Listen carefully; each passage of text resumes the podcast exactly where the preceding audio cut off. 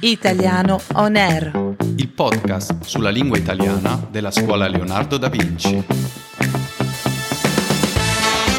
Buongiorno a tutte e a tutti, questo è Italiano On Air, il podcast settimanale della scuola Leonardo da Vinci. Io sono Raimondo e oggi do il benvenuto a Chiara, una dei fondatori della scuola Leonardo da Vinci. Ciao Raimondo, sono così contenta di essere qui. Chiara, comincio subito con una domanda difficile. Io ho detto che sei uno dei fondatori, ma tu sei una donna, quindi una fondatrice. Sì, ma è corretto. In italiano, quando si usa il plurale, si deve usare il maschile. Non abbiamo una forma neutra. Questa è una cosa che oggi viene sempre più contestata, soprattutto dalle generazioni più giovani che cercano un linguaggio molto più inclusivo. È proprio vero, sai, la lingua cambia come cambia chi la parla. Ad esempio, ora in italiano ci sono molte parole che prima non esistevano al femminile. È il caso di ministra oppure sindaca. Eh sì, con l'ingresso delle donne in molte professioni, una volta privilegio dei soli uomini, sono entrate nell'uso molte declinazioni di sostantivi al femminile, esattamente come quelli che hai citato tu. Altri esempi sono chirurga, architetto,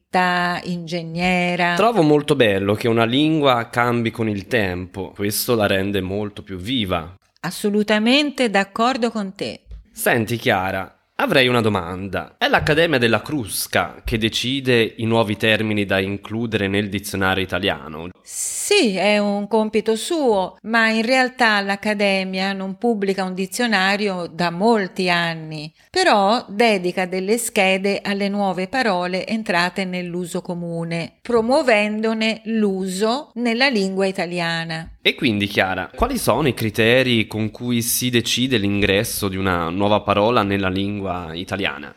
Guarda, proprio pochi anni fa abbiamo avuto l'esempio di un nuovo lemma entrato nel dizionario in un modo davvero curioso. Pensa che un bambino di terza elementare aveva scritto l'aggettivo petaloso per descrivere un fiore. La parola è piaciuta così tanto alla maestra che ha scritto subito all'Accademia della Crusca per avere una valutazione. Mi ricordo molto bene di questa storia. L'Accademia però inizialmente non ha accettato questo nuovo termine. Inizialmente hanno risposto che la parola era sì bella, era sì chiara, ma che c'è un preciso criterio per essere inclusa. Una parola nuova non può essere conosciuta e usata solo da chi l'ha inventata, la devono usare e capire tante persone.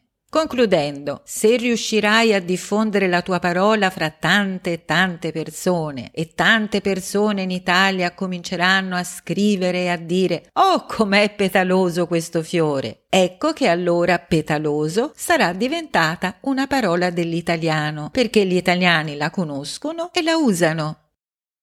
Questa storia è bellissima. Potresti raccontarci e dirci com'è finita? I social hanno amato questa storia e su Twitter è stata condivisa moltissimo, al punto che tutti in Italia hanno imparato a conoscerla, a utilizzarla e così è entrata di diritto nel nostro vocabolario. Quindi Chiara, tu stai dicendo che affinché una parola sia inclusa nella lingua italiana deve essere usata. E quindi questo è il motivo per cui stanno entrando molte parole inglesi e anche quindi anglicismi. Sì, e questo un po' mi dispiace. Preferisco l'invenzione di nuove parole come petaloso. Anch'io, Chiara, eh, se devo essere sincero. Ti ringrazio tantissimo per la tua partecipazione al nostro podcast. Ma è stato un piacere, Raimondo. Oggi abbiamo imparato una parola nuovissima, appunto petaloso, un fiore che ha molti petali. Il fondatore o la fondatrice, che sono quelle persone che danno inizio a qualcosa,